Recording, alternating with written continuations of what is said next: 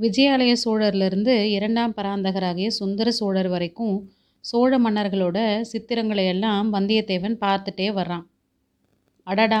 இவங்களில் எந்த மாதிரி மகா வீரர்கள்? உயிரை கூட பெருசாக நினைக்காம எவ்வளவு பெரிய செயல்கள் எல்லாம் செஞ்சுருக்கிறாங்க. கதைகள்லையும் காவியங்கள்லையும் கூட இப்படி கேள்விப்பட்டதில்லை. இந்த மாதிரி ஒரு மன்னர் பரம்பரையை பெற்ற சோழ நாடு பாக்கியம் செய்த நாடு.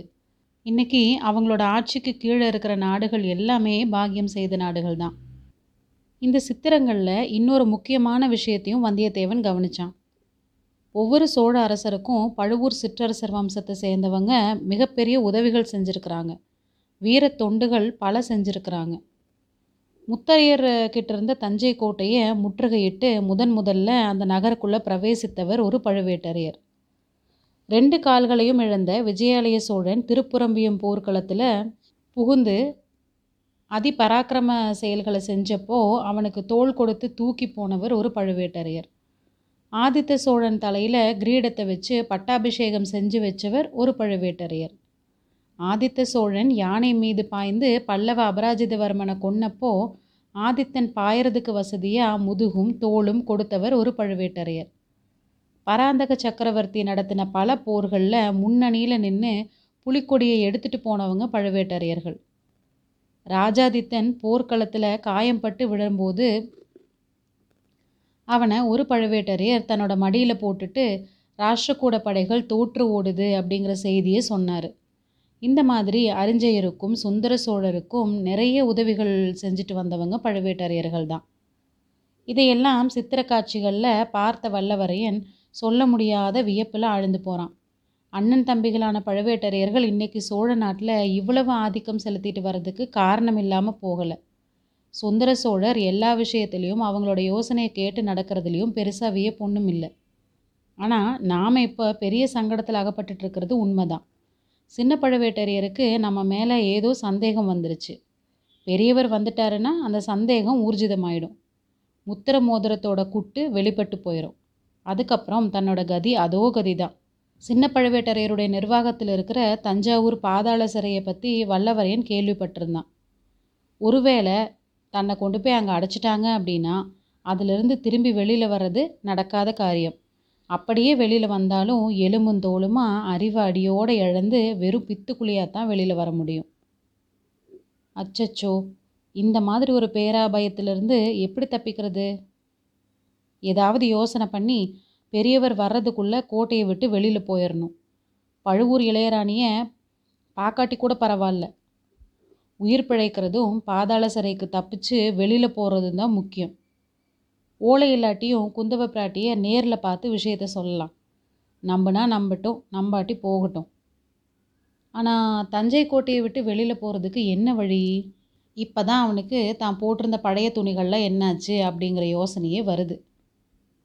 தன்னோட பழைய உடைகளில் தான் ஏதாவது வச்சிருக்கிறனா அப்படின்னு சோதனை பண்ணி பார்க்கறதுக்காகத்தான் அவங்க அதையெல்லாம் வாங்கிட்டு புது துணி கொடுத்துருக்குறாங்க அப்படின்னு அவன் புத்திக்கு உரைக்குது. புலவர்களோட தான் திரும்பி போயிடாதபடிக்கு சின்ன பழுவேட்டரையர் இரும்பு பிடியாக பிடிச்சிருந்ததோட காரணமும் புரியுது. தனக்கு காவலுக்கு தான் அந்த மூணு காவலாளிகளும் வெளியில் உட்காந்துட்ருக்குறாங்க அப்படிங்கிறதும் அவனுக்கு இப்போ தான் புரியுது. சரி உடனே ஒரு யோசனை பண்ணணும். இதோ யோசனை தோணிருச்சு.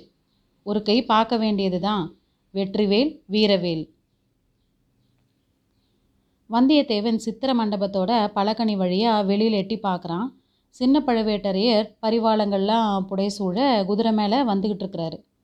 அடடா இதுதான் சமயம். இனி ஒரு நிமிஷம் கூட தாமதிக்கக்கூடாது வாசப்படி பக்கத்தில் உட்காந்து சொக்கட்டான் ஆடிட்டு இருந்த காவலாளிகள்கிட்ட அவன் போகிறான் பழுவேட்டரையர் வர்றதை பார்த்து அவங்களும் எழுந்து நிற்கிறாங்க அவங்கக்கிட்ட போய் வந்தியத்தேவன் கேட்குறான் அண்ணன்மார்களே நான் போட்டிருந்த பழைய உடைகள்லாம் எங்கே? அப்படின்னு கேட்குறான் அந்த அழுக்கு துணிகளில் உனக்கு இப்போ எதுக்கு?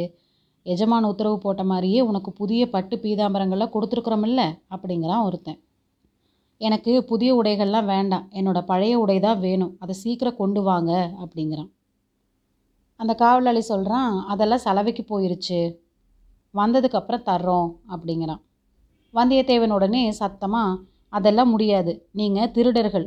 என்னோடய பழைய உடையில் பணம் வச்சுருந்தேன். அதை திருடுறதுக்காகத்தான் நீங்கள் எடுத்துருக்குறீங்க. உடனே கொண்டு வாங்க. இல்லாட்டி இல்லாட்ட என்ன செஞ்சிருவ தம்பி? எங்கள் தலையை வெட்டி தஞ்சாவூருக்கு அனுப்பிச்சிருவியோ ஆனால் இதுதான் தஞ்சாவூருங்கிறது ஞாபகத்தில் இருக்கட்டும் அப்படிங்கிறான் ஒரு காவலாளி மிரட்டுற துணியில். உடனே வந்தியத்தேவன் அடே என் துணிகளை கொண்டு வர்றியா இல்லையா? அப்படின்னு கேட்குறான் அதுக்கு காவலாளி சொல்கிறான் இருந்தால் தானே தம்பி கொண்டு வர்றதுக்கு. அந்த அழுக்கு துணிகளெல்லாம் வெட்டாற்ற முதலைகளுக்கு போட்டுட்டோம். முதலை வாய்க்குள்ளே போனது திரும்பி வருமா? அப்படின்னு கேட்குறான் திருட்டு பசங்களா என் கூட விளையாடுறீங்களா? இதோ உங்கள் எஜமானர்கிட்ட போய் சொல்லி கொடுக்குறேன் பாருங்க அப்படின்னு வந்தியத்தேவன் வாசப்படியை தாண்ட போகிறான் அந்த மூணு பேரில் ஒருத்தன் அவனை தடுக்கிறதுக்காக நெருங்கி வர்றான். வந்தியத்தேவன் அவன் மூக்கு மேலேயே ஓங்கி ஒரு குத்து விடுறான். அவ்வளோதான் அந்த ஆள் மல்லாந்து கீழே விழுந்துடுறான். அவன் மூக்கிலிருந்து ரத்தம் சொட்ட தொடங்குது. இன்னும் ரெண்டு பேரும் அவனை பிடிச்சிக்கிறதுக்காக வர்றாங்க. அவங்களையும் ஒரு கை பார்க்குறான் வந்தியத்தேவன். பழுவேட்டரையர்கிட்ட நெருங்கி வரும்போது இவங்க மூணு பேரும் தரையிலிருந்து அவசர அவசரமாக எழுந்து நின்று வந்தியத்தேவனை மறுபடியும் பிடிச்சிக்கிறதுக்கு முயற்சி பண்ணுறாங்க உடனே வந்தியத்தேவன் திருடர்கள் திருட்டுப் பயல்கள் திருட்டுப் பயல்கள் அப்படின்னு பெரிய குரலில் கூச்சல் போடுறான். சின்ன பழுவேட்டரையர் இங்கே என்ன ரகலை? அப்படின்னு கேட்டுக்கிட்டே இன்னும் பக்கத்தில் வராரு.